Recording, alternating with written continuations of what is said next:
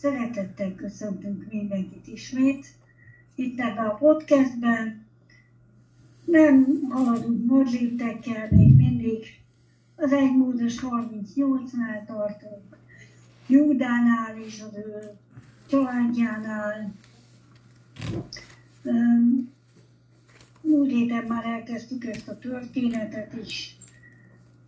Odáig jutottunk benne, hogy Júda megházasodott, született három gyereke. A legidősebbet ö, szerzett neki egy feleséget, de hát sajnos az ő személy előtt gonosz volt. Így meghalt ez a fiú. És aztán követte őt az öccse, hogy ő, ő, ő is elvette ezt a Támár nevű völgyet,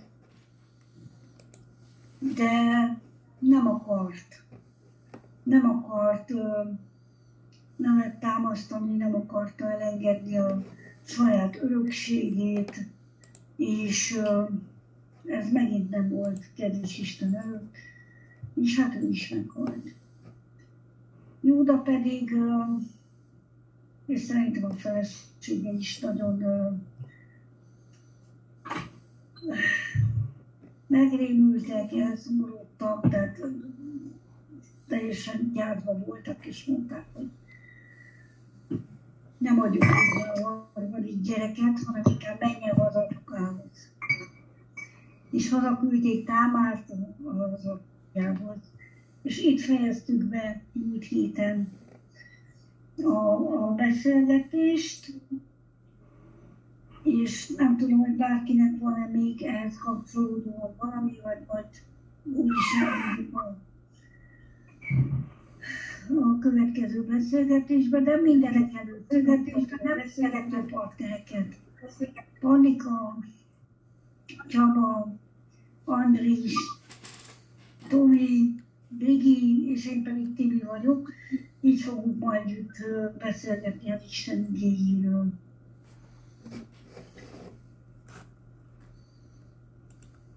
Szeretném megkérni a panikát, hogy olvassa el nekünk az 1 Mózes 38, 12-től a 19-ig.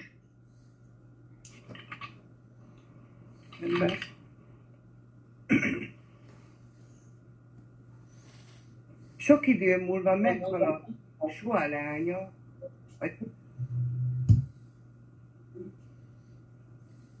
jó? Igen. Sok idő múlva meghal a Soa leánya, a Júda felesége, Júda pedig vigasztalódik, és elmenni az ő juhainak nyírőihez, barátjával, Adullámbeli Hirával Timnába. Hír, hír, hírul adták pedig Támárnak mondván, ima te ipad. Timnába megy juhainak nyírésére levevé azért magáról özvegyi ruháját, elfájtolódva, és beburkolá magát, és leüle Energin kapujába, mely Timnádnak vezető úton van, mert lát, látja, hogy felnevelkedék Séla, és mégsem adták őt annak feleségül. Meglátá pedig őt Júda, és tisztátalan személynek gondolá, mivel hogy befedezte orcáját. És hozzátér az útra, és mondta, engedd meg kérlek, hogy bemenjek hozzád, mert nem tudja vala, hogy az ő menye az. Ez pedig mondta, mit adsz nékem, ha bejössz hozzám, és feleli. Küldök néked az én nyájamból egy kecskefiát, és azt mondta, adsz ézálogot míg megküldött. És mondta, micsoda zálogot adjak néked? És mondta, gyűrűd, gyűrűdet, gyűrűd zsinórját, és pálcádat, mely kezedben van. Odaadé ezért neki, és bemenné hozzá, és teherbe ejti. Azután fel, felkele, és elmenni, és leveti magáról a fájtlat, és felvevi felvevi az ő özvegyi ruháját. Amen. Ámen. Köszönöm szépen, Patika.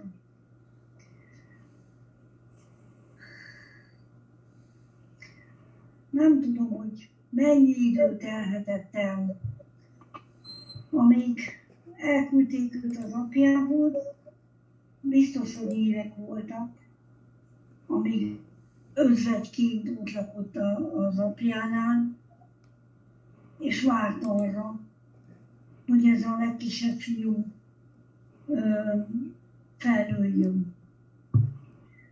És ö, elképzeltem, hogy, hogy ö, milyen életet lehetett adott támárnak. Ott az apjánál özvegyként ö, biztos, hogy nem ö, örült az apja annak, hogy ő visszament oda hozzá lakni, hogy uh, szerintem nagyon el lehetett ez a lány keseredve, és uh, várt arra, hogy, hogy gyereke lehessen is. Volt benne egy hatalmas vágy. De amikor azt látta, hogy ez uh, hogy őt így kijátszották, akkor viszont egy hatalmas kétségbeesés. Nem tudom, ti hogy látjátok ezt a, ezt a dolgot. Ugye az ige kifejezetten mondja, hogy sok idő múlva, tehát a 12. vers úgy kezdődik, hogy sok idő múlva halt meg Júda felesége, és még meg is kellett vigasztalódnia, úgyhogy biztos úgy van, ahogy mondod hogy ő sok időt eltöltött otthon édesapjával, ahova gyakorlatilag visszazavarták, mint egy bukott feleséget. Tehát ez egy, egy kudarc volt az ő hazaköltözése, és hát érdekes, hogy, hogy ő valamilyen módon azért egy tervet kitalált, nem?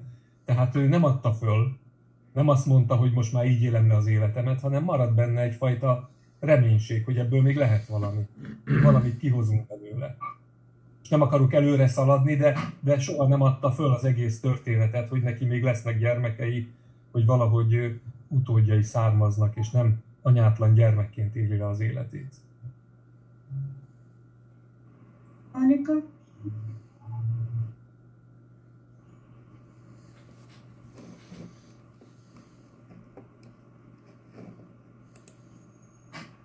Te hogy látod?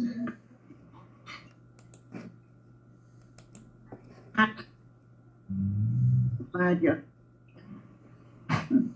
Hát, még, még, még több kell hozzá, hogy, hogy tudjon az ember valamit mondani, hogy hogy történt az élete tovább. Mert ahhoz csak, hogy, hogy, hogy meghalt, és utána a felesége, és utána valamit próbált csinálni, ami csak egy olyan dolog, hogy ami még, igen, úgy, hogy az Andris mondta, hogy még nem adta fel. Ő tudta, hogy még van neki dolga. Még valamit kell, de akár az, hogy szaporodjon, vagy bármi, vagy legyenek gyerekei. Igen, igen, még több versnek kell ahhoz, el, több igének kell még ahhoz történnie, hogy az ember össze tudja az egészet foglalni. Én úgy érzem.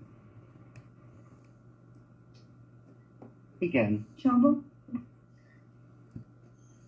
Hát nekem az a gondolatom ezzel kapcsolatban, hogy Támár ugye özvegy lett. És akkor azt mondta Júda a menyének, hogy maradjon özvegy. Addig, ameddig a Séla fia felnevekedik. És Kál már sokáig özvegy maradt. Sok ideig. És itt is látjuk, hogy levette az özvegyi ruháját, és elfátyolozta, és beburkolta magát. Ez valami elképesztő dolog, hogy olyan sokáig özvegyi ruhát hordjál. Ez, ez, ez, ez kibírhatatlan, ez, ez valami olyasmit cselekedett már, amit szerintem senki nem tudná utána csinálni. Hogy olyan hosszú ideig özvegyi ruhába járjon, ezt, ezt, ezt a mai napon, meg nem tudom, a történelemben még regényekben se olvastam, ilyesmit, ezt nem, nem tudja senki, ő pedig megcsinálta, nem is ö, tudom, hogy milyen elgondolásból, mert ö, más kultúrához tartozott, és nem tudom, hogy náluk-e volt olyan szokás, hogy akkor megvárni addig, ameddig a, a férjének a testvére felnevekedik, hogy, hogy akkor elvegye őt, ez, ez, ez nagyon egyedi dolog, nem tudom, hogy máshol volt-e ilyesmi, és ő mégis magára vállalta ezt, és, és engedelmeskedett úgy Ruth, ezt úgy látom Támát, és hordta az özvegyi ruhát. Hát valami elképesztő dolog, hogy cselekedett, és ezért is Isten különlegesen tekintett rá.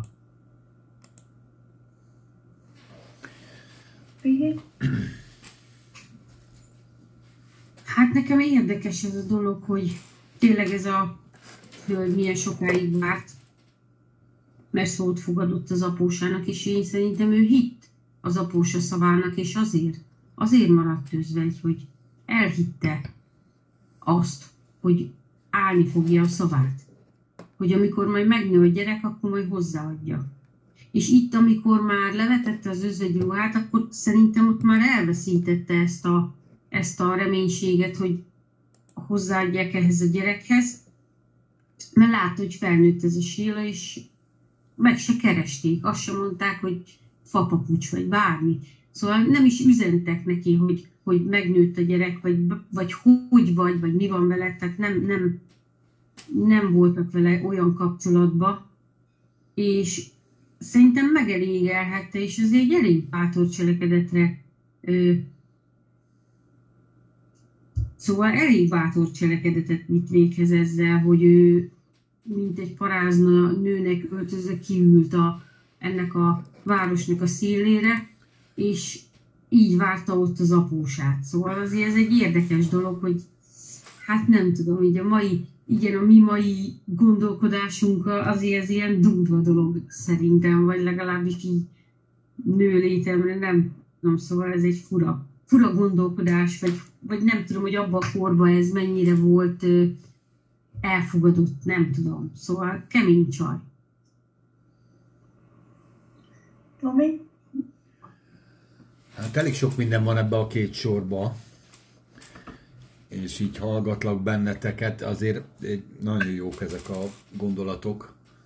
Hát ugye alapvetően én is a, a Brigi egyik részenek a mondataival egyetértve, ő hitt az, hitt az apjának, vagy apósának. Nem csak az apósának hit, hanem hit annak a, az üzenetnek, amit az apósa hozott ebbe a családba, hogy itt van egy nemzetség, valószínű Júda elmesélte az ő történetét, van egy nemzetség, ami tovább növekszik a családon belül. És ő várta ezt a fajta ö, tovább vitelt, és ugye ő feladatának érezte ezt, gyermeket akart, és ő fel akart nevelni, hogy Júda után legyen trónörökös, Júdának a vérvonala folytatódjon, stb. stb. Nyilván volt erre egy látása, valószínűleg Isten adott neki erre, erre hitet. Ha nem is ilyen tisztán, hogy te leszel a Jézus Krisztus ö, szép anyája, meg mit tudom én, ez természetesen nyilvánvaló, és nem is az, le, hanem inkább az, az lehetett, hogy, hogy ez, ez a vérvonalra ő hitre jutott, hogy ő ezt ennek a, az örököse, ennek a része. És a, a gyászruha, amit Csaba említett, én igazából a, a, én azt látom ebben, hogy ő ragaszkodott ad, ahhoz az ígérethez, amit ugye Júda mondott, hogy majd fel, felnő a kisrác, és akkor, akkor természetesen folytatódik ez a fajta élet, és ezzel a, ezzel a gyászruhával ő jelezte, hogy ő nem akar még egyszer megházasodni. Tehát neki lett volna lehetősége. Ugye Kánoán, tehát kánoáni népek, pogány népek között vagyunk, ez egy özvegyasszony, nem parázna nő, hanem egy özvegyasszony. Tehát ő leveszi a gyászruháját, azonnal feleségül adja az apja, azonnal feleségül adja a környezet, azonnal feleségül adja az a, az a nép, aminek a környezetében élte ezt a 13-15 évet. Értitek? Tehát én gondolom, hogy a, a gyerek növekedésével együtt eltelt az az idő, amikor, a mai napig nem értem, Júda felesége most sincs megemlítve, vagy hogy hívják. Természetesen ki tudnánk kukázni, de, de nem írja az ige, és egyik kige se írja, egyik fordításban se szerepel. Annyit tudunk, annyit tudunk, hogy a, kinek a lánya volt. De hát Istenem, hát azért ezt a nőt meg lehetett volna nevezni. Nem nevezték meg, mindegy. De hát mindenképpen, és az előző részben ugye beszélgettünk erről, hogy Józéri Júda nagyon szerette, tehát egy, ö, valószínűleg egy nagyon jóra való asszony volt, egy jó szerelmi és egy nagyon jó életet éltek ők együtt le. Aztán hát tragédia lett ebből. A Brigi második mondatával azért nem értek egyet, mert gyerekek, olvassuk el, hogy hova mentek. Elmentek egy, egy nyíró ünneple, tehát egy, egy birka ö, nyíró ünnepre, ez egy ünnepség volt, elmentek egy fesztiválra. Tehát ő nem parázniként ült le a sarokba, mint ahogy ez egyébként sejtődik az összes középkori fordításba, egyáltalán nem árulta magát, független nőként leült, egy, egy ember volt a padon, több nő volt ott, nem nőként ült le, és mondom, ez majd, én nagyon sajnálom ezeket a befo- ezeknek a, a fordításoknak a befolyását, mert ő itt független nőként ült le, házasodni akaró nőként, azért is volt fátyó rajta. Paráznők nem hordtak fájtlat, a paráznők kirívóan öltözködtek már akkor is. Ennek olvassatok utána, itt a fátyol, az kimondottan a házasodásra vágyó, független nőknek volt a, a, az egyik része. Én legalábbis ezt én így látom, természetesen cáfoljatok meg. A másik rész, ami, ami volt, hogy mondom, ez egy fesztivál ünnep volt. Itt képzeljetek el, hogy elmentek az akármilyen fesztiválra, ahol borozás van, öröm van, ünnep van, nyilván a szabadabbak lettek az erkölcsök is ezáltal, könnyebb volt társat találni. E, talán ennyi van ebbe a történetbe, így elsőre. Aztán, hogy itt Juda belép, és egy csomó mindenki belép, hát persze, ez már a, ez már, ez már a történet folytatása.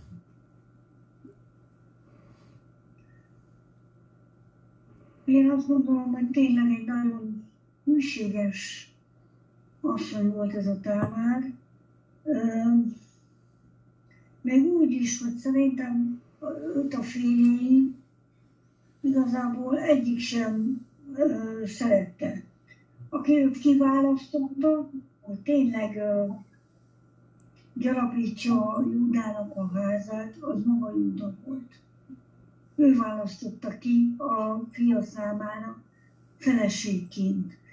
Látott benne valamit, amiért pont őt választotta, és az a neve ennek a lánynak Pálmafa. Tatolja Pálma, és tényleg olyan erős volt, hogy meg tudott hajolni másoknak az akarat előtt, de mégse tudott bele illik rá ez a név tényleg, hogy engedelmeskedett, engedelmeskedett a fényeinek, engedelmeskedett az apósának, biztos, hogy a, az apjának is, amíg ott lakott nála, akár gyerek, mint akár özvegyként. De azt gondolom, hogy ő neki biztos, hogy hallott a Júdától ar, arról, hogy,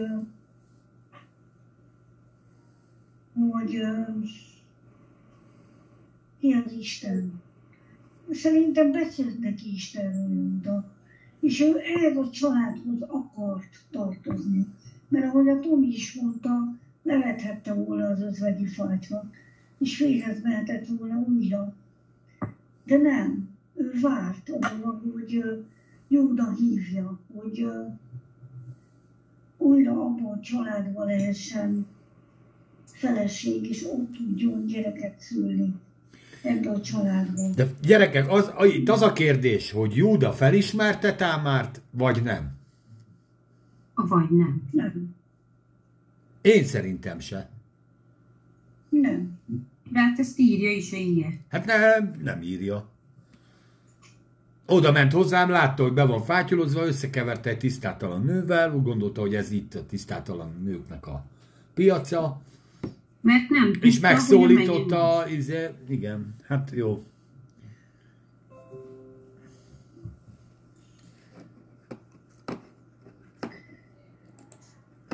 Nyilván meghalt a felesége, vigasztalódni akart. Hát van ez így. De viszont azt látjuk, hogy azért Júda is hűséges volt a feleségéhez.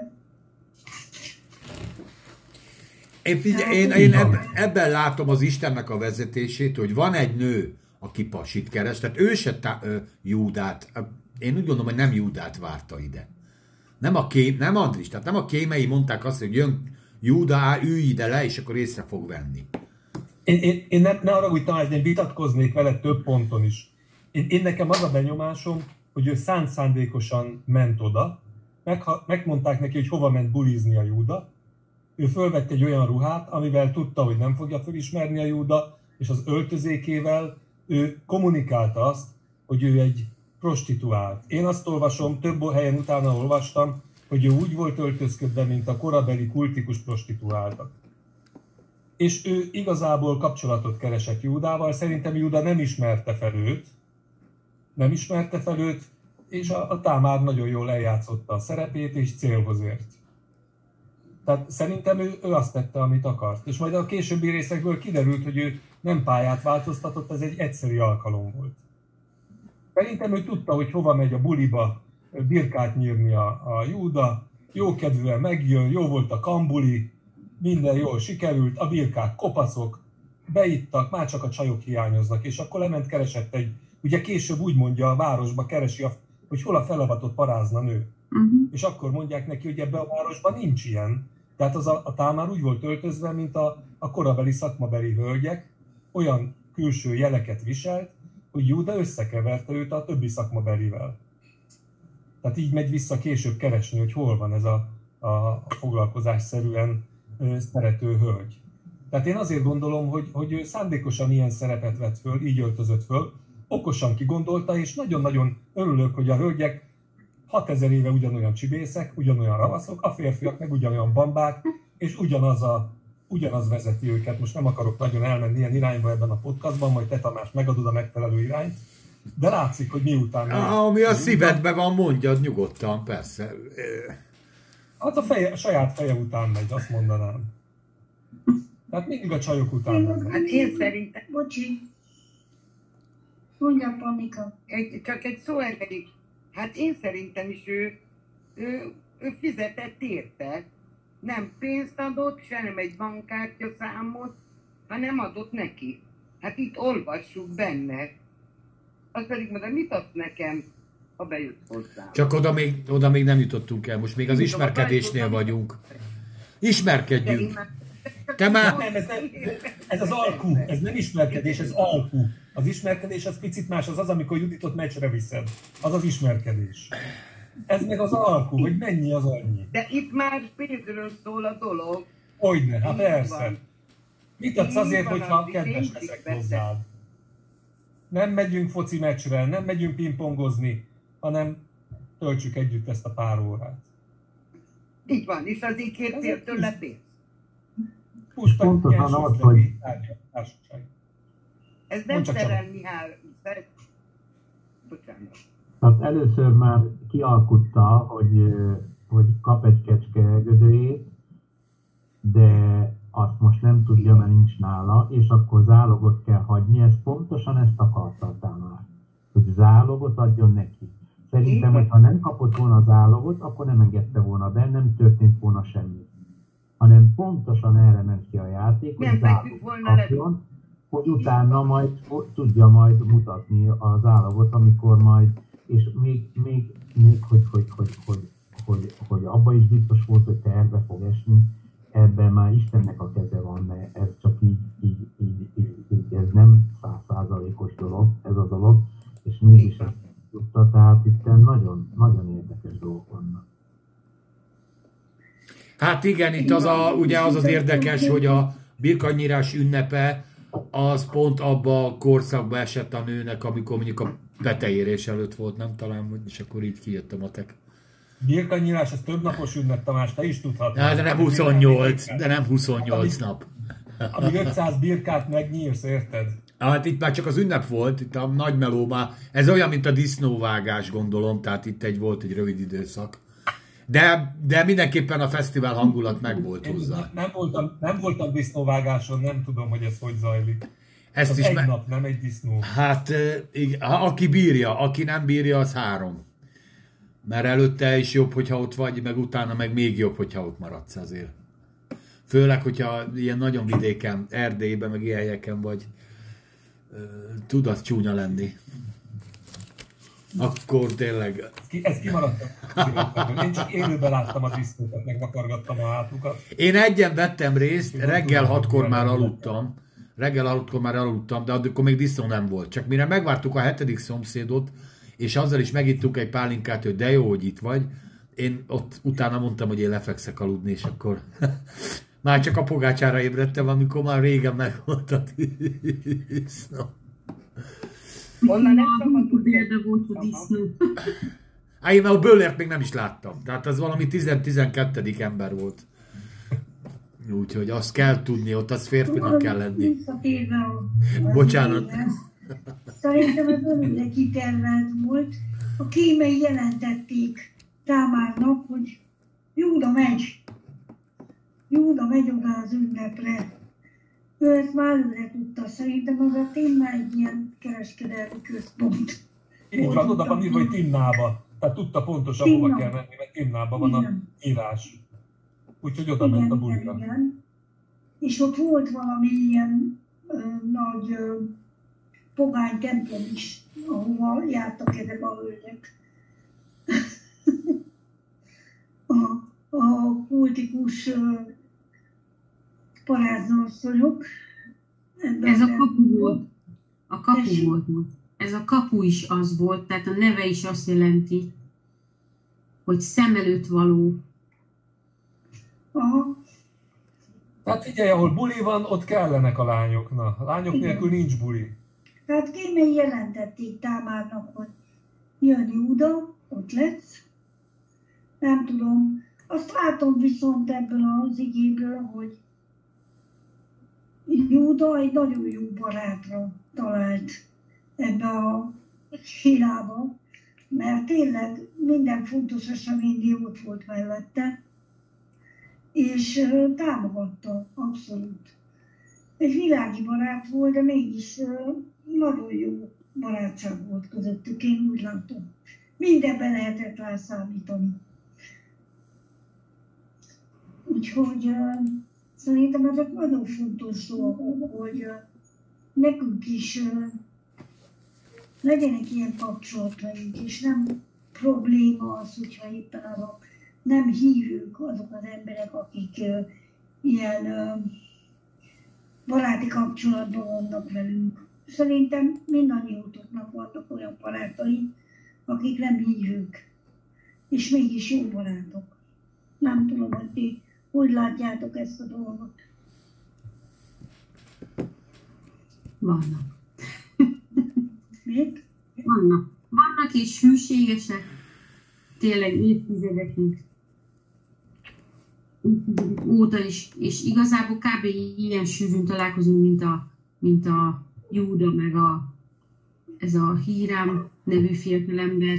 Tehát egy évben kétszer, vagy háromszor maximum, és ugyanolyan ugyanonnan tudjuk folytatni a beszélgetéseket, ahol abba hagytuk az előző fél évvel ezelőtt, vagy, vagy ilyesmi. Úgyhogy igen, és nem, nem is csak egy ilyen, az évek folyamán nem is csak egy ilyen barát nőm volt, aki, aki nem, még nem úgy ismeri az Istent, vagy nem fogadta be. És nagyon jó velük megosztani például az embernek a hitét is, és nem, nem áll úgy hozzá az emberhez, hogy te hülye vagy, hanem elfogadja, és sőt, többször mondta, hogy nem mondta ki azt, hogy imádkozzál már értem, hogy ez meg ez sikerüljön, csak hogy úgy nem a járnál közbe értem, vagy valami hasonló ilyen, ilyen mondatokat ejtette, hogy szóljak már odafő, hogy, hogy ez most neki sikerüljön, és akkor utána örült és hálás volt, hogy, hogyha ezek összejöttek. de azért nagyon jó az, hogy van hívő barátnőm is, mert ő vele, ő vele meg azért szorosabb ez a dolog, mert azért az Istenbe vetett hit, az egy nagyon-nagyon erős kapcsolatot hoz létre az Isten ember, meg az ember-ember között is, és jó megosztani egymással azt a hitet, ami bennünk van, meg buzdítani, meg bátorítani a másikat. És úgy, ettől függetlenül el tudunk menni bulizni is arról van szó. Még nem mentünk, de majd fogunk. Úgyhogy tudjuk, hogy neked rengeteg barátod van. Barátnőd.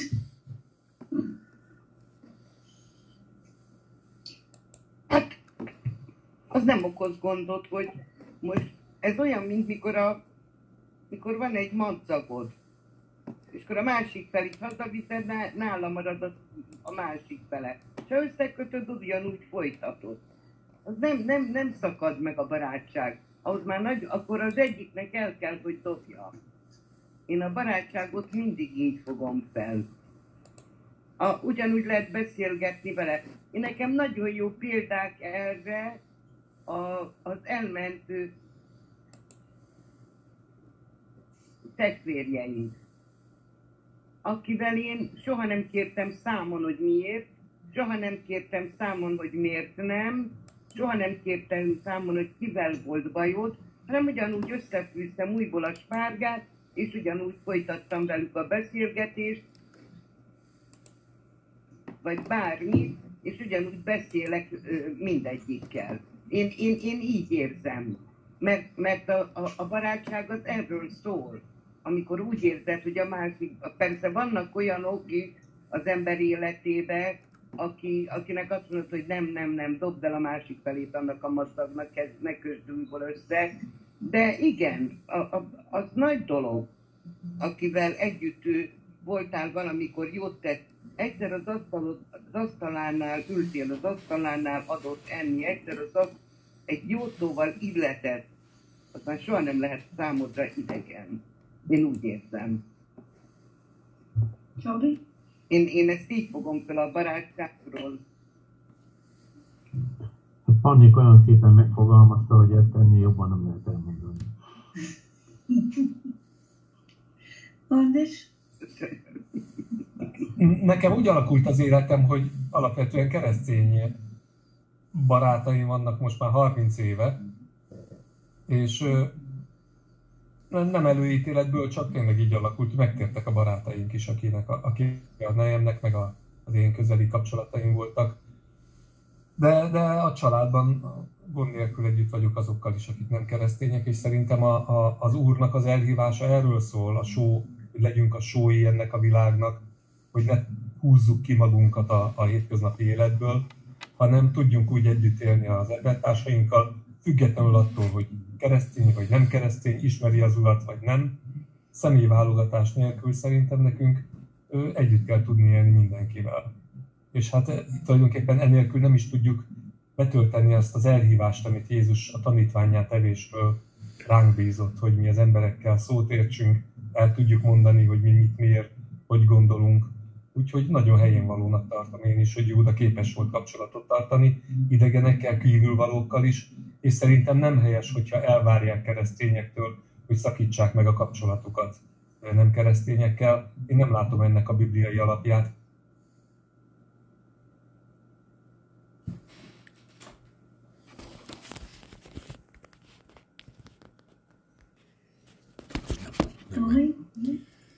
Hát ö,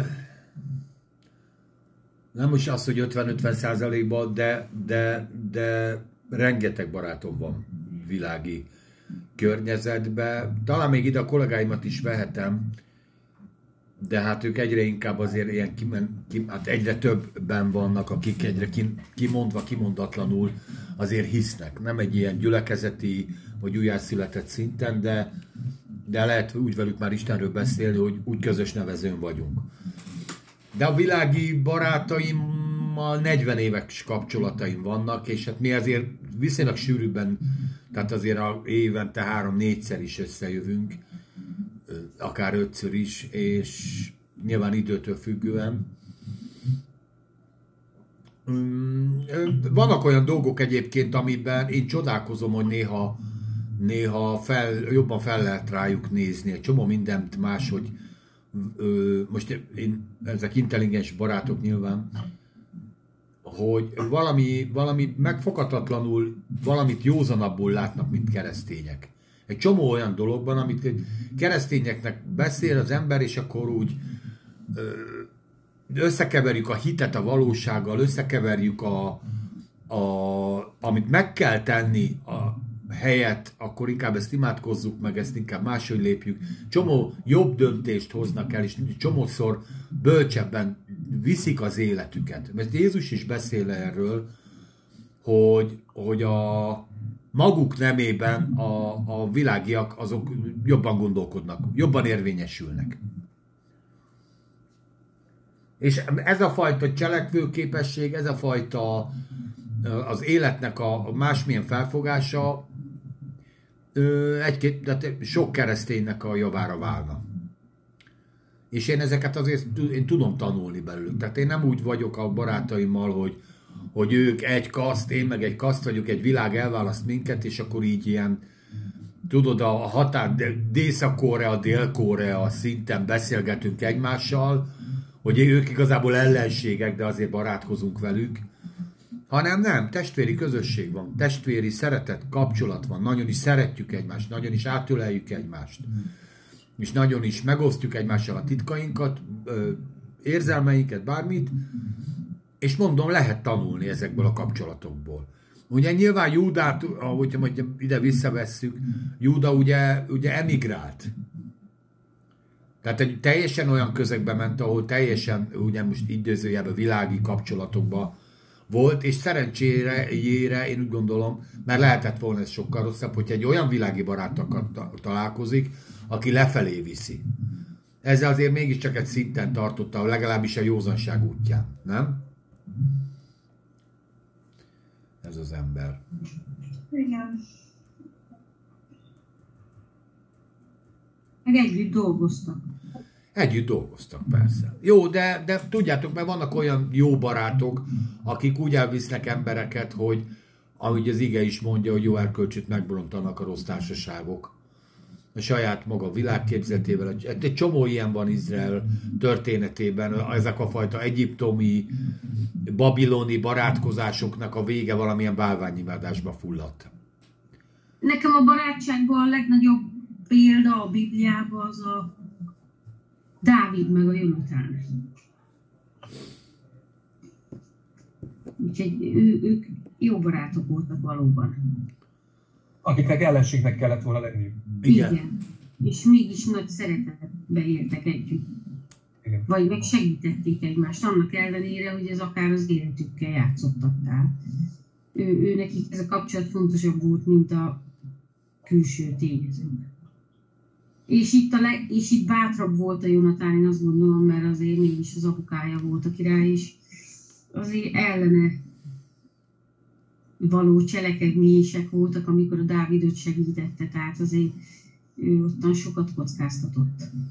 És még azt is tudta, Bolond volt az apa, bármikor kinyírhatta volna. igen, és ő volt, ő lett volna a trónörökös, és ennek ellenére nem úgy cselekedett, mint itt a, ennek a Júdának a második fia, ez az Ónán, hogy nehogy már az én örökségemet elvegye majd az a gyerek, hanem a Jonatán két kézzel adta át a Dávidnak a saját örökségét tulajdonképpen. És, és felfedezte benne, hogy ez az ember sokkal jobb király lenne, meg az Isten választotta ki. És, és nem öröklés útján ment nála az ő gondolataiban, hanem amit az Isten mond. Tehát szerintem tök fontos dolog a barátság. Jó, ha az embernek van barátja. Legalább egy. De ha több van, az se baj. Igen, és ki, szerintem kimondottan rossz, hogyha nincs. Tehát a, a, akkor az embernek valamilyen szinten nyitnia kell, hogy legyenek barátai.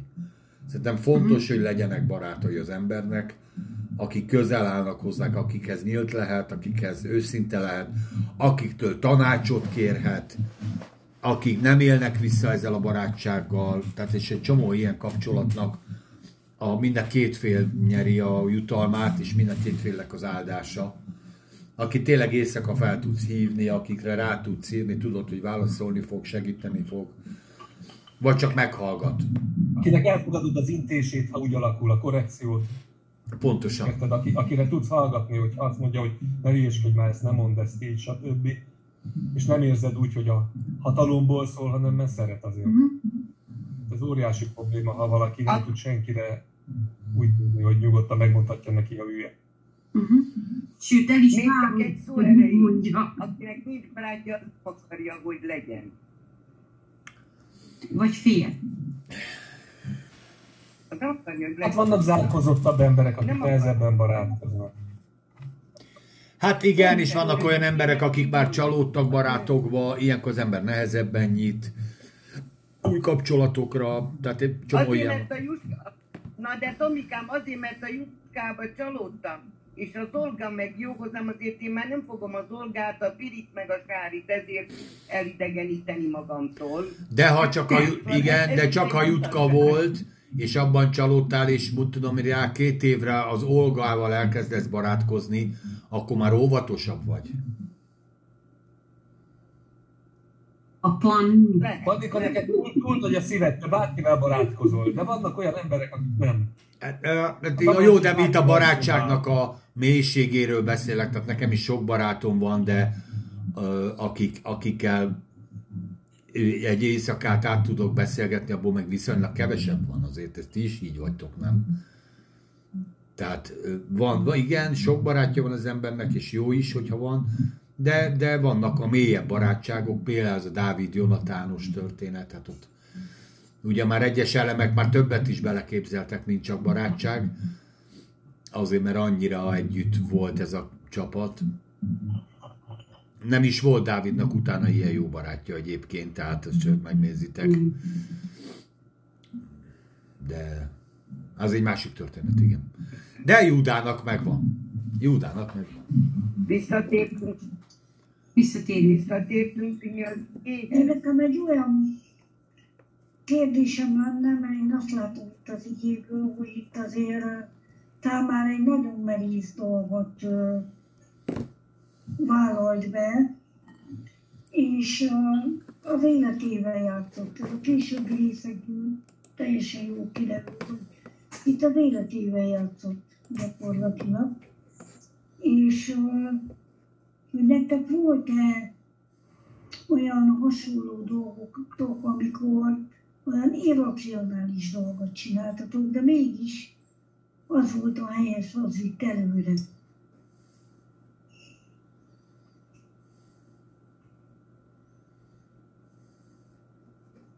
Nekünk vo- volt a feleségemmel, csak nem, majd a Tamás kivágja, ha akarja.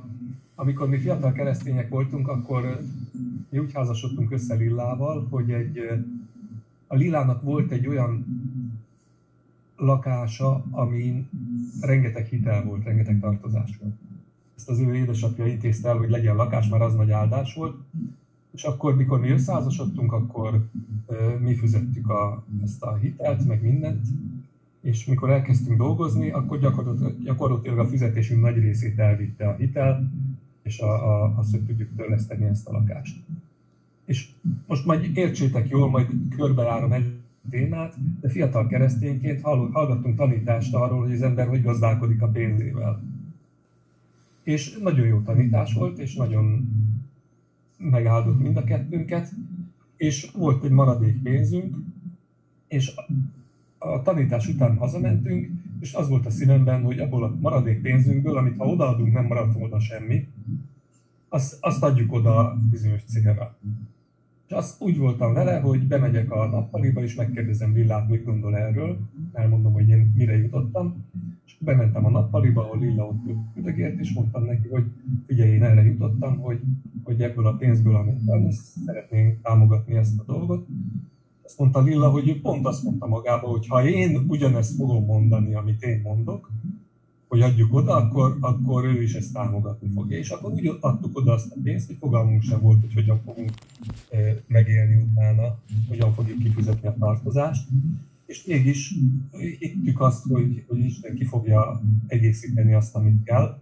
És A részletek nélkül minden úgy összejött, hogy semmilyen szükségben nem kerültünk, tudtuk a kötelezettségeinket fizetni, és onnantól mi egész máshogy gondolkozunk a mai napig a pénzről, máshogy gondolkozunk az anyagi dolgokról, azt gondoljuk, hogy az, alapvetően az Úr tart el minket.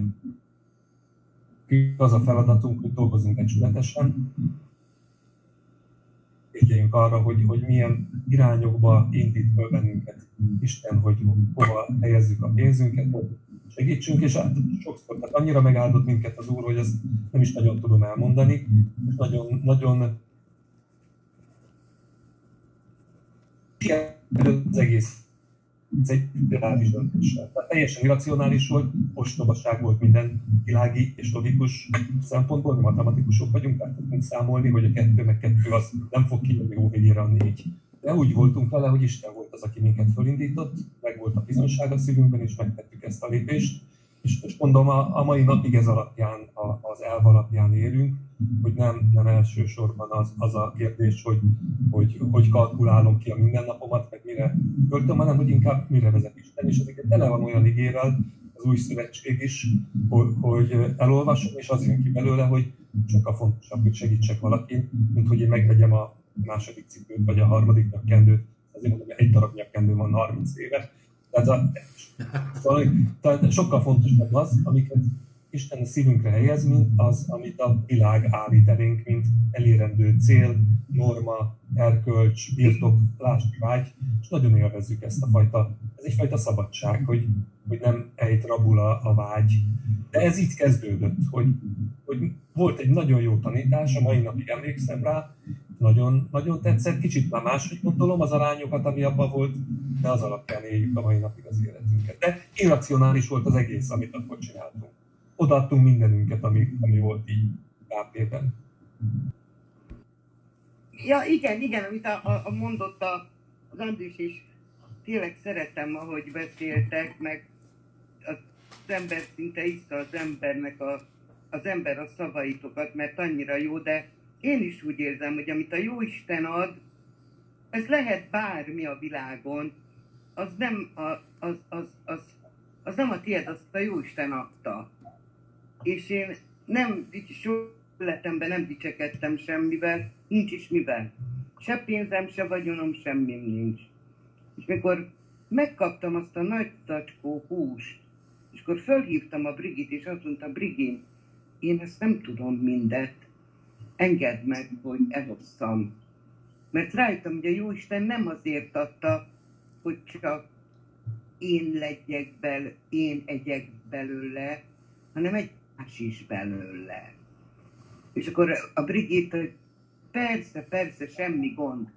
És akkor én úgy érzem, hogy pedig nem vagyok gazdag, mert aznap még nem tudtam, hogy mit csinálok a Fannimnak.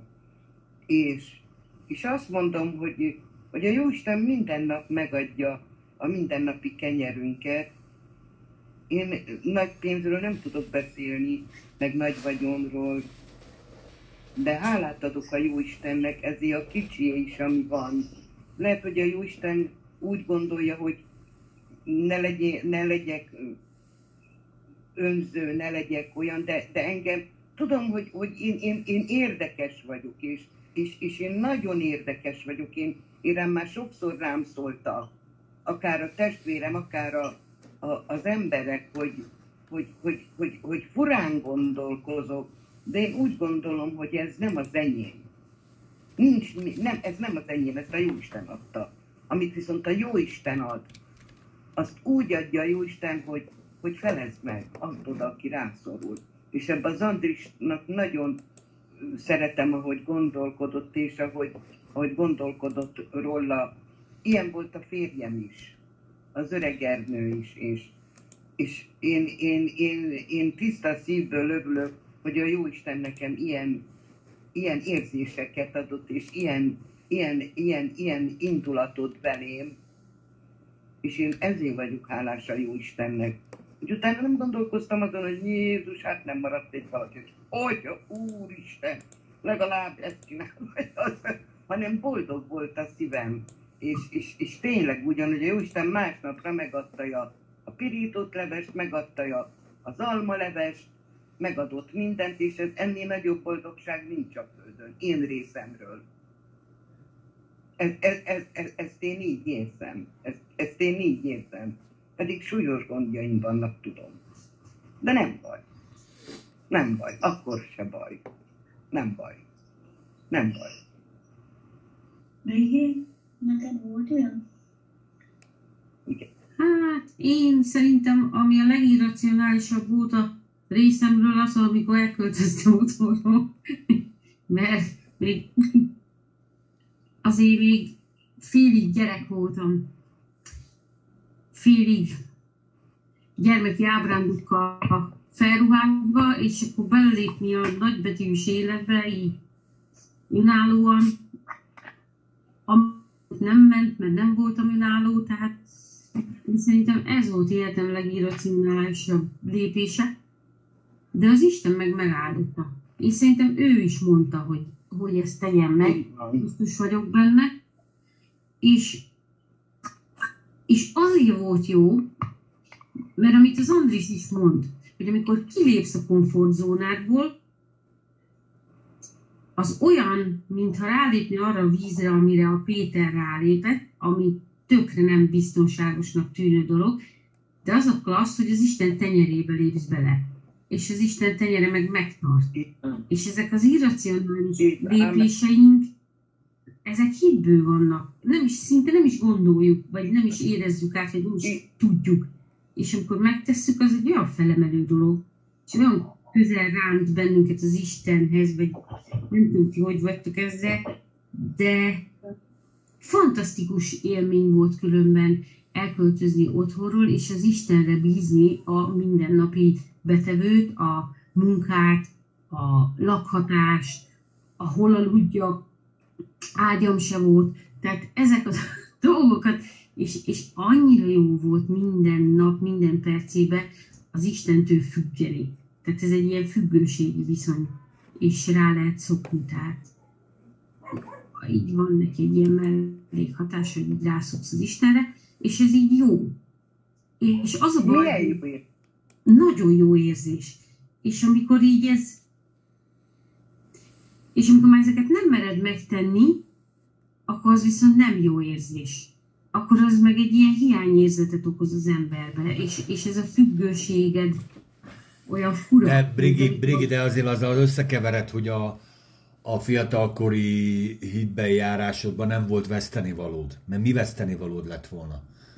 Ma már Hát van egy gyereked, vesztenivaló ma már van egy feleséged, van egy, vagy egy férjed, van egy lakásod, ö, ugyanezt a hitbejárást teszed meg, ami mögött egy egzisztenciális felépített dolog van, de most tedd a szívedre kezed meg mindannyian, hát nyilván nem.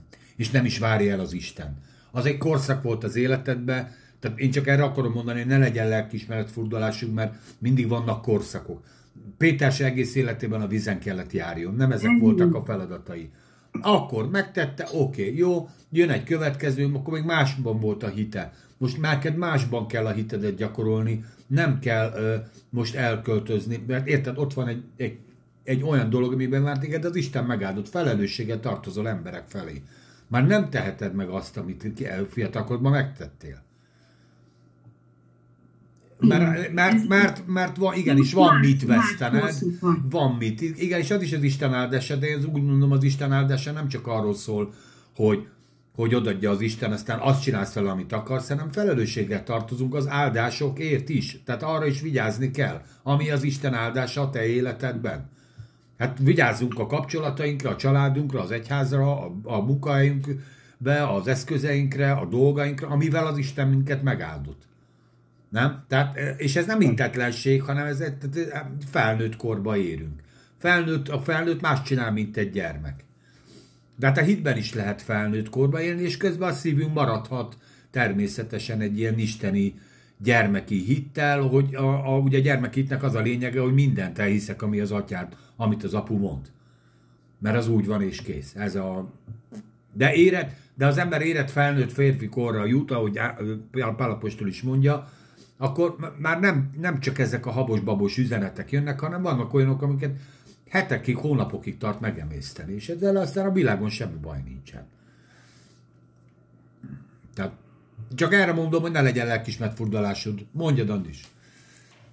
Csak egyet, egyet értve veled, csak azt akartam erre mondani, hogy Tamári hát egyszer tette meg ezt az irraci- irracionális dolgot, és a, az ember, amikor lép egy ilyet, akkor abból tanul. Tehát az egy, egy hogy mondjam, egy egyszeri tanfolyam Istentől, és a meg kell értenie, hogy az miről szólt. Támár is, egy, és mondja az ige, hogy és hazament és levette magáról ezt a ruhát. És Júdáról is mondja az ige, hogy soha többé nem állt a támárral. Tehát ahogy mondott pontosan, hogy, hogy ahogy az ember megtesz egy-egy ilyen lépést, az nem egy állandó gyakorlattá kell, hogy váljon, hanem tanulnia kell abból az egy lépésből, hogy mire akarta őt Isten azzal elvezetni. És Pontosan. amire elvezette, abból tovább építkezni, tovább menni előre. Ugye ez pontosan így van, ahogy mondod. Én, én úgy vagyok vele, hogy egyébként az én hit, hitben járásomat nem szeretném még egyszer megismételni. Érted? Tehát azt az életszakaszt, amit eddig eltöltöttem, nem szeretném még egyszer még, még élni, mert pontosan, Abszolút. ugye? Igen. Abszolút, abszolút. Én élvezem minden pillanatát a mai koromnak. Én is, én is. És nem szeretnék még egyszer 30 éves lenni, mert nem Nem. szeretném még egyszer Nem. ezt az utat bejárni. És csodálatos az úr, meg minden, amit el tudtok képzelni, de elég volt, tehát ez így jó. és biztos lesznek, András, újabb feladatok, és 60 évesen nyilván meg azt mondjuk, hogy jobb, hogy már nem vagyunk 50 évesek, mert akkor azt a 10 évet most megint, mit tudom én, mivel kell majd tölteni. De ez egy megint egy másik történet. Nem? Nem, Csaba? De Szeretnél meg itt 30 lenni, és még egyszer ezt megcsinálni, amit eddig? Én igen, mert van- vannak dolgok, amit másképp csinálni. Ez a hajó elment, Csaba. ja, ja. De volt neked is ilyen irracionális lépés? Volt. Volt, amikor nagy, nagy lépést kellett tegyek, mert olyanok voltak körülmények, hogy abban az országban, ahol éltem, nem voltak lehetőségek. Sok mindent kipróbáltam, és nem, és olyan volt a helyzet, hogy kellett lépni. Akkor elmentem külföldre, és meg volt a cím, hogy hova menjek, fejvadász várt, és stoppal mentem, és uh, olyan volt az időjárás, hogy mikor megérkeztem, már ilyen télies idő, korán sötétedett, és egy nagy köd is lett. Akkora köd, hogy nem láttam az utca másik felén a, a, a feliratot, hogy mi az utca. Abban az időben nem volt GPS, nem tudtam tájékozódni, de el kellett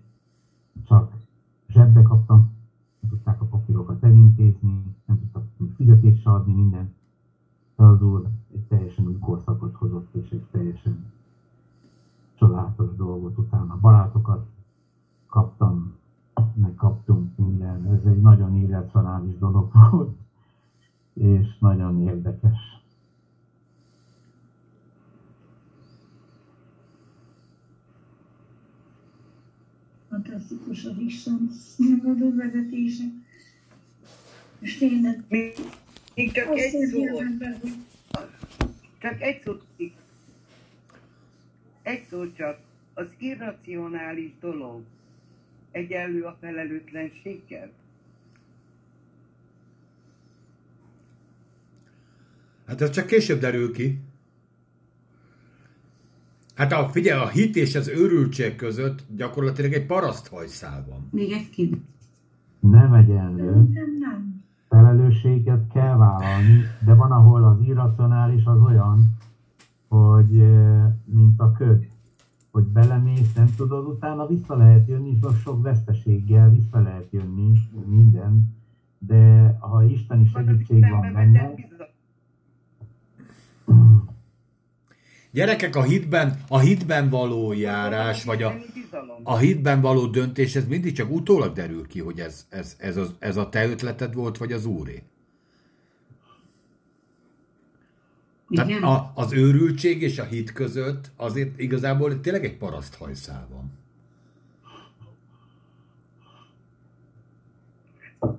Nem lenne hitben Még egyszer járás. megkérdezem, akkor hol van az isteni, hogy igen, akkor, ak- akkor hol van az Istenbe vetett bizalmam? Ha irracionális, Mert az mit tudom. belevetette egy Istenbe való hit, hogy tudta, hogy jobb lesz, Nem. hogy, hogy megáldotta az Isten érte. Amit De mint ahogy az előbb is elmondtuk, ez, a, ez az akkori kijelentésének után való gyümölcseiből derült ki, hogy, hogy ez utána ez tényleg az úrtól volt, és ez működött, és ez gyümölcsözővé lett, vagy valami. De ez ugyanúgy lehetett volna, ez ugyanúgy lehetett volna egy meg- tragédia is. meg, meg családi szemmel ilyesmit nem szabad tenni, hogy az utolsó dolgokat is fej, és üresen maradjon a kassa, és nem maradjon kassa, hogyha a feleség beteg lesz, meg minden ilyesmit, ez felelőtlen dolog. De mégis megtette, és a, ha a feleség is segít, és benne van, akkor... És megállt a bizonyság, és, és gyümölcsöző lett. Persze, abszolút. Hát A hit az nem felelőtlenség, én azt gondolom. Tehát a hitből cselekszel, az Isten adott rá egy kijelentést, hitből cselekszel, az nem felelőtlenség. Lehet, hogy másnak úgy tűnik, de nem az. Nem az, mert a hit az nem felelőtlen dolog. Az egy tök komoly dolog. Mert lehet felelőtlenség, hülyeségeket csinálni, igen, de hogyha a, te a tanítani akarod, hogy hogyan kell családi életet élni, meg minden, azt nem itt tanítják. Hogyne? Hát nyilván nem ez de, hogy figyelj, hát gyakoroltam a hitemet, hogy az összes pénzemet beadakoztam. Hát nyilván nem így tanítjuk. Elize, gyerekek, Elizeus oda megy, el, el, Elizeus oda megy a szegény özvegy, oda megy a pannikához, ad ide nekem az utolsó kajádat. És És még van az, a pannikának még van egy gyereke is.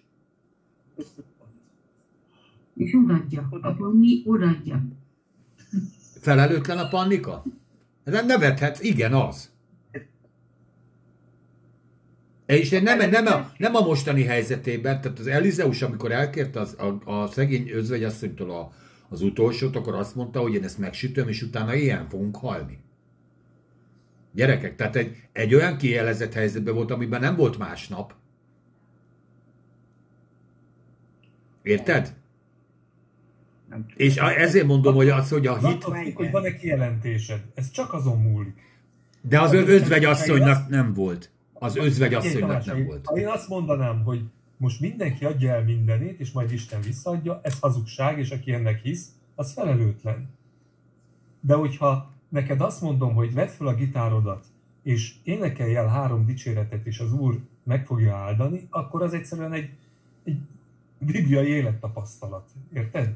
Tehát a, itt az a kérdés, hogy van-e mögötte Istennek egy garanciája. Igen. És az, ha én mondom, a mögött nincsen. De hogyha te úgy élsz meg egy ilyen úgymond Igen. irracionális dolgot, hogy arra téged az, valóban az úr buzdított föl, akkor abban benne lesz az ő megoldása is. És nagyon jó Pannika kérdése, meg az is, Amen. amit te mondasz, hogy a legnagyobb őrültségek és a bukások, azok az utánzásból és a saját pszihéből fakadó, majd én megteszem, hamis kijelentésére alapozva jönnek létre. És Így szerintem van. csak akkor szabad ilyet tenni, hogyha arra az úr indít föl. És, és Dél-koreai felelősség. vizen járó Aki ilyet csinál, keresztények. az felelősség. És szerintem az özvegyasszonynak volt hite Elizeusban. Uh-huh. Hát abban, hogy az Elizeus istene fogja őt megsegíteni. Érted? Én azért nem tartom őt felelőtlennek, mert Én az, se, most én ezt azért hegyeztem ki, természetesen úgy hit, a hitnek az asszonya volt, de most ezt így ö, materialista emberként elolvasom ezt a sztorit, hogy a, az Elizeus nem elég, hogy mindenki bálványozta, még el is veszi, még az utolsó özvegyasszony utolsó falatját is, hogy hogy lehet valaki ennyire narcisztikus hülye, hogy még a, a, inkább éhen hal mindenki, de ő lakjon jól. Érted? Ezt így is lehet olvasni, ez a történet, így ez van ideírva. Bolondság azoknak, akik elvesztek. Persze, az evangélium. persze, persze. Bolondság azt mondani, hogy egy 2000 éve meghalt ember föltámadásából hiszünk, és abból élünk. Ez egy bolondság. Addig, amíg nem éled át az Úrral való közösséget. Hát itt van nagy szerepe ö, a Szentléleknek. Hogy azért mi nem vagyunk egyedül a hitben. Tehát a hitben, a, a Krisztusnak a hite bennünk van, a Krisztus szelleme bennünk van. Tehát ha, ha te egy, ezzel együtt élsz ebben az újjászületésben, akkor ott neked van, kell, hogy legyen egy, akkor nem tudsz egyedül lenni a hitben, hanem a hitben járásban van egy segítséged, van egy támaszod. És ez a bizonyság akár kivetülhet úgy is, hogy átmegyek a Lillához, már az András esetében, és megerősít engem ez a bizonyság, és akkor már tényleg megáll két bizonyság, de az Andrásban levő hit önmagában is megállt volna a Szent Szellem miatt. Érted? Vagy is minden történetetek, amiket elmeséltetek. Mindegyik megáll önmagába a Szent Szellem miatt. Tehát nem, az, nem úgy hiszek, hogy én most kitaláltam magamnak valami biblikus dolgot, vagy annak látszó tárgyat, és akkor én abba ö, görcsösen ragaszkodnom, hanem van bennünk egy isteni rész, ami ebből azt mondja biztonságban indulj el, és meg lesz. És akkor sincsen baj, ha, ha ebbe elbukok. Tehát úgy bukok el, hogy akkor ezt most nem csinálom meg. Mert hányan csináltuk azt, hogy éreztük azt, hogy a hitben valami elhív, és nem tettük meg. Ne is mond. Tehát pont az ellenkezőjét is átéltük. És azt mondja, az Isten nem baj, majd úgy egyszer úgy is megpróbáljuk, majd az életet úgy megint úgy kavarjuk, hogy ez még egyszer meg fog történni, de akkor meg már erősebb leszel a hitben. És tényleg simán megugrod. Nekem is volt egy ilyen sztori, amikor, amikor elköltöztem ide, Teglédre a férjemmel, és uh, ott hagytuk a, a házukat, és leköltöztünk albérletbe, és uh, én tudom, hogy ez az Istennel, Isten től volt, és Isten meg is áldotta ezt az egész dolgot. És olyan, tehát sokkal mélyebb kapcsolatba kerültünk az Úrral, mint előtte. És ö, fantasztikus tényleg az, hogy kilépünk a csónakból, és az Isten ott van, és azt mondja, hogy gyere. És jó lesz. És nyilván ez nem mindenkinek, ahogy ti is mondtátok, hogy ezek egyedi dolgok. Az Istennek az egyedi vezetése is. Nem ajánlom senki másnak, hogy ezt így megcsinálja, mert Isten minket vezetett így. Más meg máshogy vezet. De én azt gondolom, hogy ez abszolút az Istentől volt, és uh, én úgy láttam, hogy jó gyümölcsei van a dolognak. És Isten abszolút ott volt, és segített egy, ö, egy másik egzisztenciát felépíteni. Úgyhogy én nagyon hálás vagyok, hogy vezet folyamatosan is, és mellettem van is megtart. Mellettünk van is megtart. Így van. Amen. A,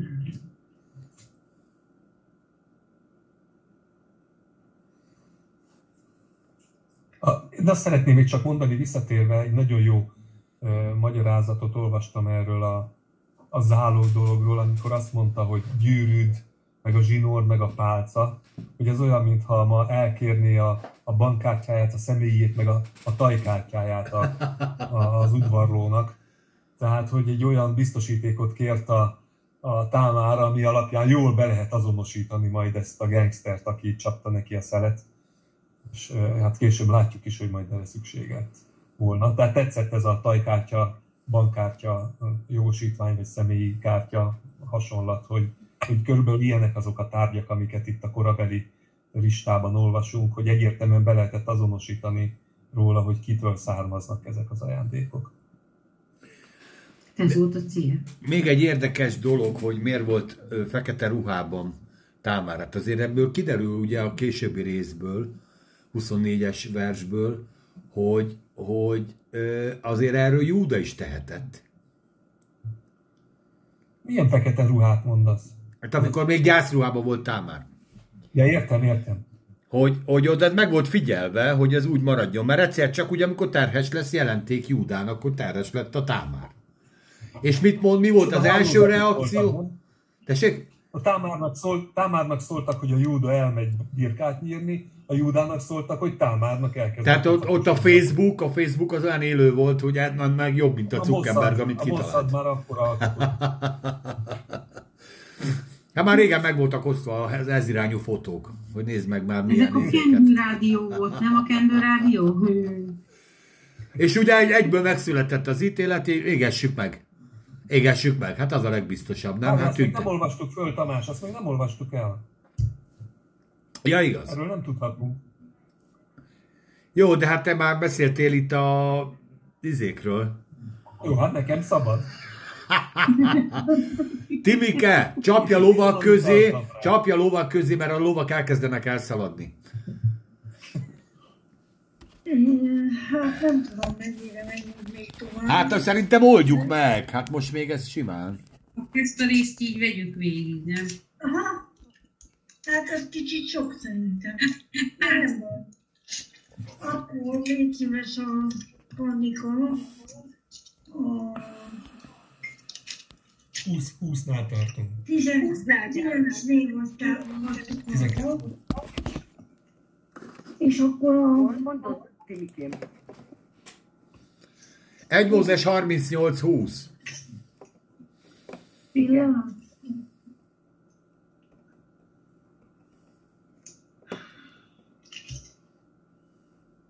Igen, a a 20-tól, a 20-tól légy szíves, olvasd el, hát nem tudom. Próbáljuk meg a végéig, azt meglátjuk. Nem sok ez, 10 vers. 30-ig. Hogy mondott, Tomikám? Nem sok Igen. ez, 10 vers. Hát az vers. Nem érted. A végéig. 20-tól 30-ig. Oké. Okay. És megküldi Júda a kecske fiát az ő adullámbeli barátjától, hogy visszavegye a zálogot az asszonytól, de nem találta. És megkérdi a helység férfiait mondván, hol van az a felavatott parázna nő, aki Ená, Enáim mellett az út félén vala. És azok mondták, nem volt erre felavatott parázna nő, Visszatére tehát Júdához, és mondta, nem találtam azt meg, a helyszín lakosa is azt mondták, nem volt erre felavatott parázna nő, és mondta Júda, tartsa magának, hogy csúfának tegyünk, ő tegyünk, imi én megküldöttem ezt a kecskefiát, te pedig nem találtad meg őt. És lőn mintegy három hónap múlva jelenték Júdának mondván, támár, a te mennyed paraználkodott, és imi terhet is a páráznaság miatt, és mondta Júda, vigyétek ki őt, és égessétek meg. Mikor pedig kivitetnék, kivitetnék elküldte az ő, ipához, mondván, attól a férfiútól vagyok terhes, aki ezek. És mondák, ismert meg kérlek, ki egy gyűrű, egy zsinór és egy pálca. És megismeri Júda, és mondta, igazabb, igazabb ő nálamnál, mert bizony nem adám őt az én fiamnak Sél- Sélának, de nem ismeri őt Júda többé. és lőn az ő szülésének ideje, imé ikrek voltak az ő méhében, és lőn, hogy szülése közben az egyik kinyújtá kezét, és fogá a lábát, és veres vonalat köré rá mondván, ez jött ki először. Lőn, hogy amikor visszavoná kezét, im az ő testvérje jövé ki, és mondá a bába, hogy történt, történt te magadnak rés. Ezért nevezik nevét Pérecnek, és miután kiülve az ő testvérek kinek veres vonál volt a kezén, és nevezi nevét Zerátnak. Köszönöm. Hát itt uh, látjuk, hogy a barát ismét akcióba lép is. Elmegy megkeresni a parázna völgyet, Júda helyett. És csak a hűfejét találja, és senki nem tud róla, hogy, hogy ki is az is, hogy merre van. És így nála marad a, a pecsétgyűrű, vagy a bankkártya személyében a Tajkártya. tajkártya. Nagyon jó kitalált ez a támár, tehát nagyon bölcs asszony mindenképpen. Valószínűleg Isten szógott neki, de jó, jó, nagyon jó volt ez a terv, amit kitalált magára. És tényleg az is egy Isten csoda, hogy teherbe is esett. Isten megáldotta ilyen módon támadt és megáldotta Júdát, hogy lett neki utódja, aki tovább tudta vinni a, a vérvonalat, és azt gondolom, hogy Isten sokkal, sokkal, de sokkal nagy vonalúbb, mint, ahogy, mint amilyenek mi vagyunk saját magunkkal, vagy, vagy egymással. Így van. Tehát én nekem ez, ez, nagyon tetszik, hogy, hogy Isten sokkal nagyobb és nagyvonalúbb, mint ahogy mi azt el tudjuk képzelni. És ez nekem egy nagy reménység, meg egy nagy bizalom az Istenben, ha én el tudom a dolgokat, ő akkor is helyre teszi. Így van.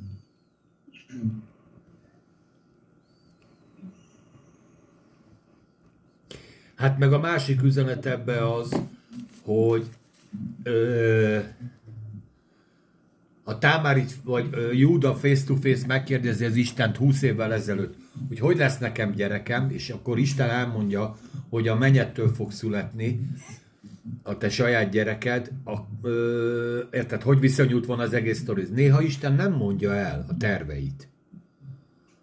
Mert hülyének fogod nézni az Istent, meg hülyének fogod nézni az egész történetet.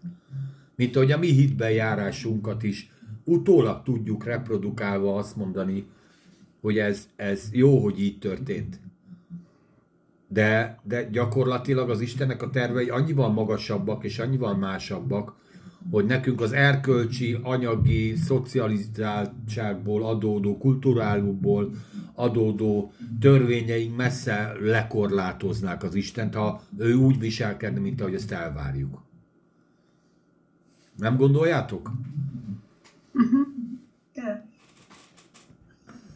Nekem egy dolog jött föl ezzel kapcsolatban, hogyha most belegondolunk, hogy ezen az ágon született Krisztus, hogy azért az ő felmenői a hitvonal. Tehát hitből valahogy mindig hitből lettek a következő generációk. Jó, néhányat nem tudunk, de, de egy csomó generáció így a hitből Hát, származott. ennél még sokkal durvább helyzetek is vannak. Ennél még sokkal durvább helyzetek is vannak. Én nem tudom, hogy ezek mind hitből valók. Szerintem ez, ez alatt még van. De hát jó, jó mondd, amit mond. Persze. És, és nézd meg, és Krisztus is, a, ami emberi oldalról származik, az nem a, nem a leg, legesleg királyi, meg a legesleg, mit tudom én, milyen nemesi családból, vagy mi, mi, milyen erkölcsi piedesztára állítható népségből állott, hanem éppen ellenkezőleg. Tehát nála voltak az ilyen kétes, kétes erkölcsű, és most így utólag úgy látjuk, hogy hú de furán viselkedtek, de közben meg, közben meg lehet, hogy Júdának egyébként lehetett volna másként is így a királyi pálca, hogy nem vészel, és Támárnak lehetett volna a férjétől, a fiától gyereke. Csak hát ezek így nem nagyon tettek ezért. Hát igen, azért, azért ebbe Isten, Isten úgy avatkozott bele, hogy ott azért két gyerek meghalt. Igen, de hát nyilván oka volt ennek az egésznek, most ezt nem firtatjuk, de, de ha Isten valamit akar, az úgy lesz, kész pont. Persze. Ezt mond, igen. És hogy az ember a feje tetején áll meg tótágas, akkor is úgy lesz. És, és én ez, ö, abban a, tehát ebből a tekintetből most így az, hogy minden összefügg mindennel, Ugye? Ö, nem, nem. De, De van be, annyi igazság van most éppen ebben a történetben is, hogy te is, meg én is úgy, Istent szolgáljuk, meg mindannyian szolgáljuk az Istent, és ennek van egy miértje. Hogy ebben minket az Isten noszogat, minket az Isten a, az ige felé küld, küld, küld. Tehát ez nem egy céltalan olvasgatás, nem egy céltalan ked, vasárnapi elfoglaltság, hanem ennek Istennek valamilyen célja van a te életedben. Valamikor. És amit most nem küld, nem mond el. De ennek majd nagyon-nagyon nagy haszna és áldása, és nagyon-nagyon sok mindenre vezető dolga lesz. Az, hogy te most itt vagy, én most itt vagyok, itt olvassuk az igét. Értitek? És ez egy, ezek, ebbe az ember meg tudja magát újítani, buzdítani, hogy ezek nem céltalan dolgok, ezek nem, ö, nem a, tényleg most az, a Rába Etto Debrecen meccset beszéljük meg, azt is nagyon szívesen meg lehetne beszélni, de itt az örök életről beszélünk, itt az Istenről beszélünk, az Isten szól benned, bennünk, és ennek lesz egy leképződése. És ebben a történetben is azt kell látni, hogy megvan a miértje, hogy ez miért lett így. És jó, hogy így lett. És rossz lett volna, ha már nem? András, vagy Csaba, bárki, Tibi.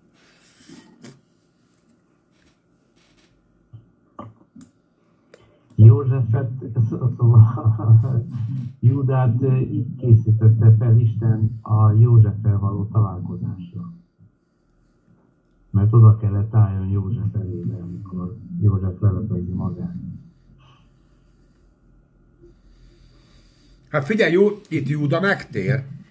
E- ezt akartam mondani, hogy azért itt Júda szembesült a saját vétkeivel, bűneivel, és azt mondja, hogy igazabb a támár nálam és Támár ugye egy nagyon jó példája az elvetett, kiszolgáltatott, reménytelen helyzetben levő valakinek, akit Isten az ő kegyelméből fölemel, és, egy, és helyreállította tulajdonképpen Támárt. Megadta neki azt a bizodalmat, reménységet, amiben bízott, és ilyen értelemben győztesen jött ki Támár ebből az egész helyzetből.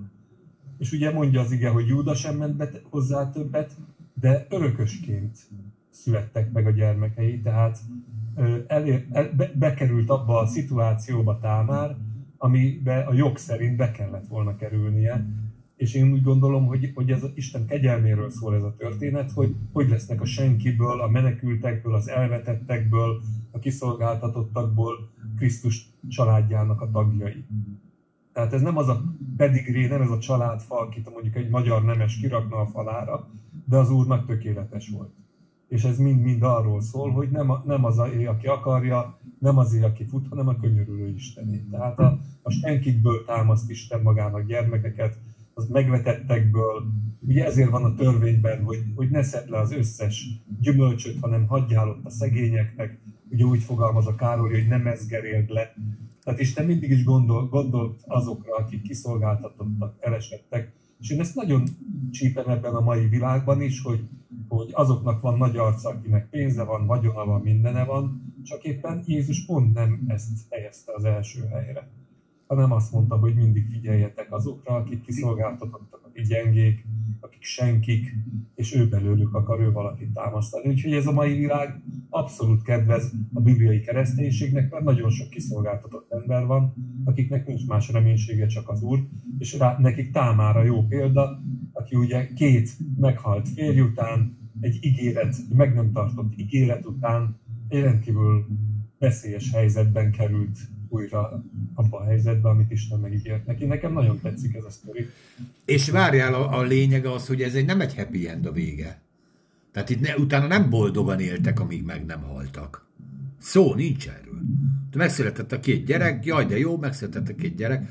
De a Támárnak az élete továbbra is egyet az egyedül lét lett. Nem gondolom, hogy megházasodtak volna. Nem? Nem is írja az igen.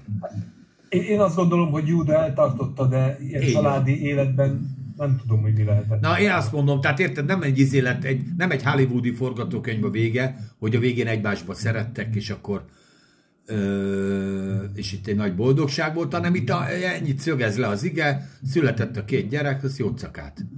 És én úgy gondolom, hogy ezek az emberek mentek vissza a ö, van, amikor egy asszonynak ez elég?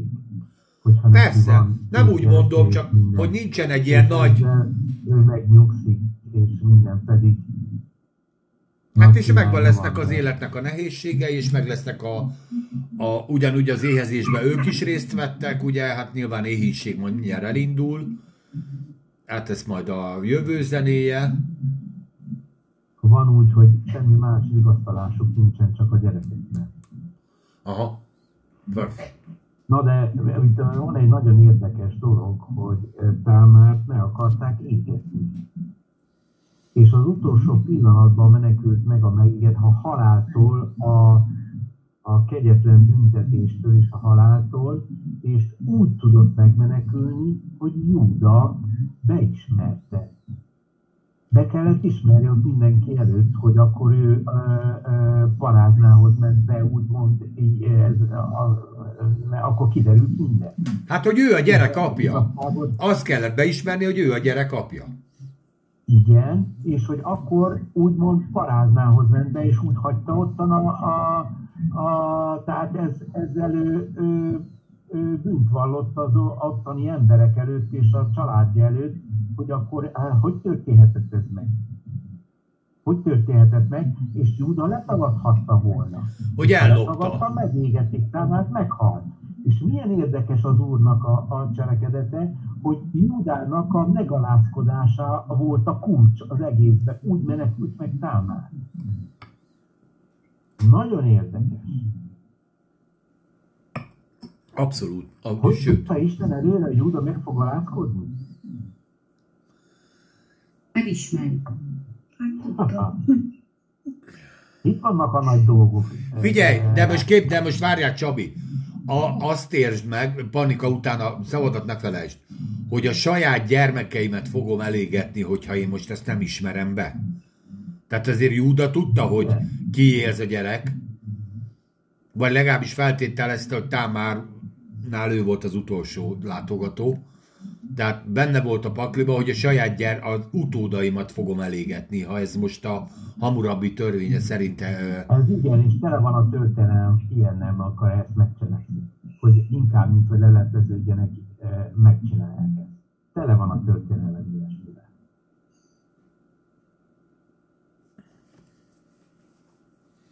De Júda lebukott. Na de Ott a igazán- hátszája meg a gyűrűje meg a...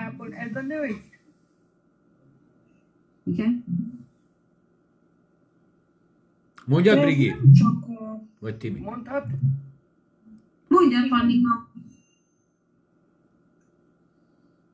Én szerintem ez a nő nagyon, nagyon uncut volt, nagyon zsivány volt. Hát tudta, hogy a tized itt olvassuk, hogy mindjárt jön a bósodi pár. Na most szépen mit csinálok? Fölveszem a miniszoknyát, meg a karikafülbe való doszkiülök. Az majd csinál nekem gyereket. Már ott zsivány volt, vagyis zsiványság által lett neki gyereke. Mert ha csak ez a gyerek beleszeled, ez a Júda, Faina, és úgy van gyerekük, az egy dolog. De hát itt, itt zsivány volt a nő is, uncut volt nagyon. Hát hogy ne? Hát ezért, igen, mondjuk ez kétélű, mert oda jöhetett volna az ünnepség közepén egy tagba szakadt Góliát és elviszi Támárt, az kész. Azt még Júda meg se jelenik. Nem, nem, nem, nem, nem. De nem. Itt, itt mondtál, hogy jön. Itt vagy itt. Én látom rosszul.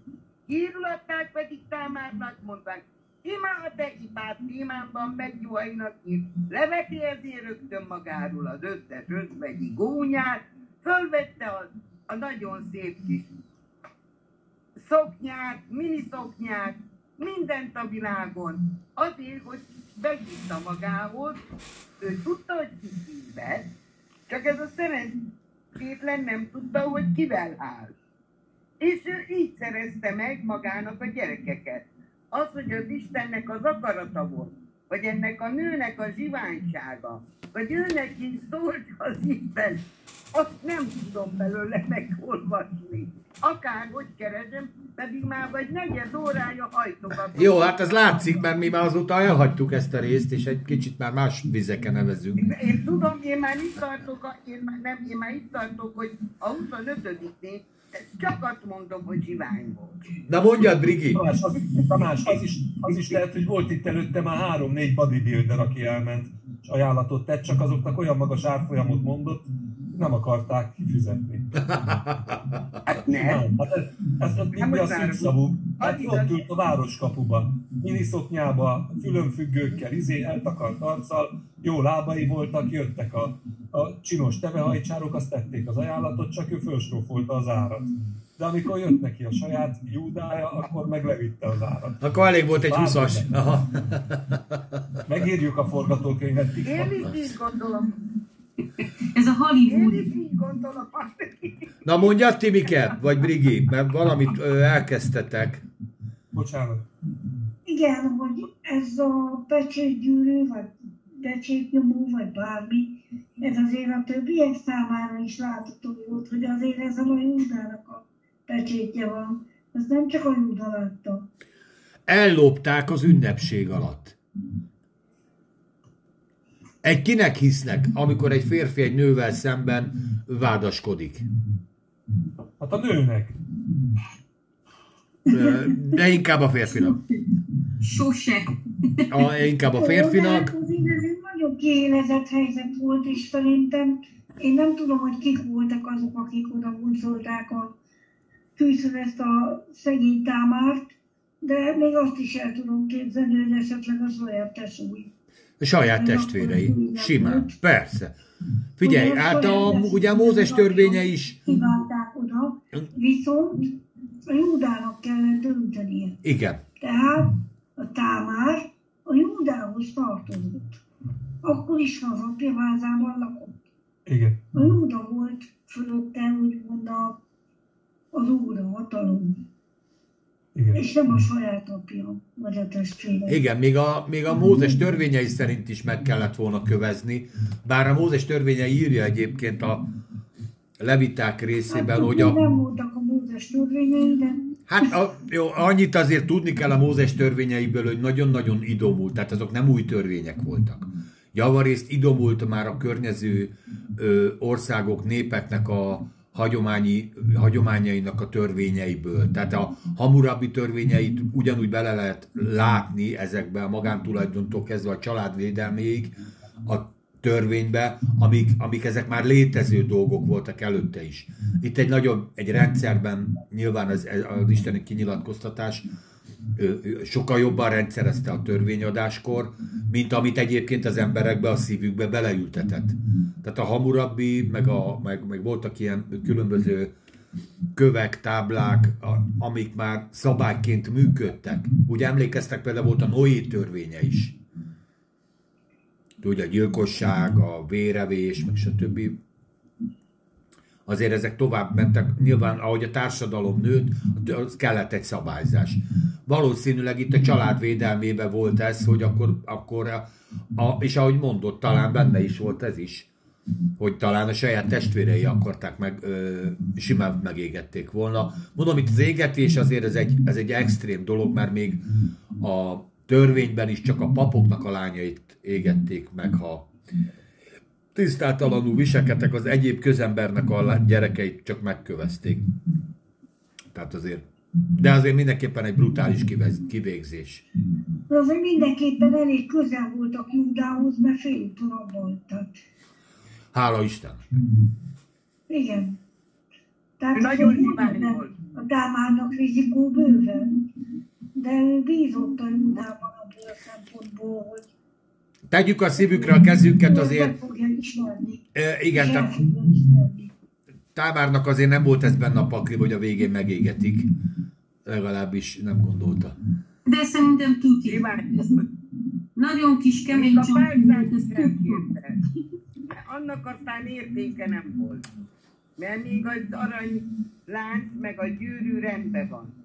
De a pálcát tudta, hogy meg fogja ismerni. Mondom, a Pandikánál megakadt a lemeze a izénél, a fesztiválnál. De mi már a fesztiválon túl vagyunk. A következményekről beszélgetünk.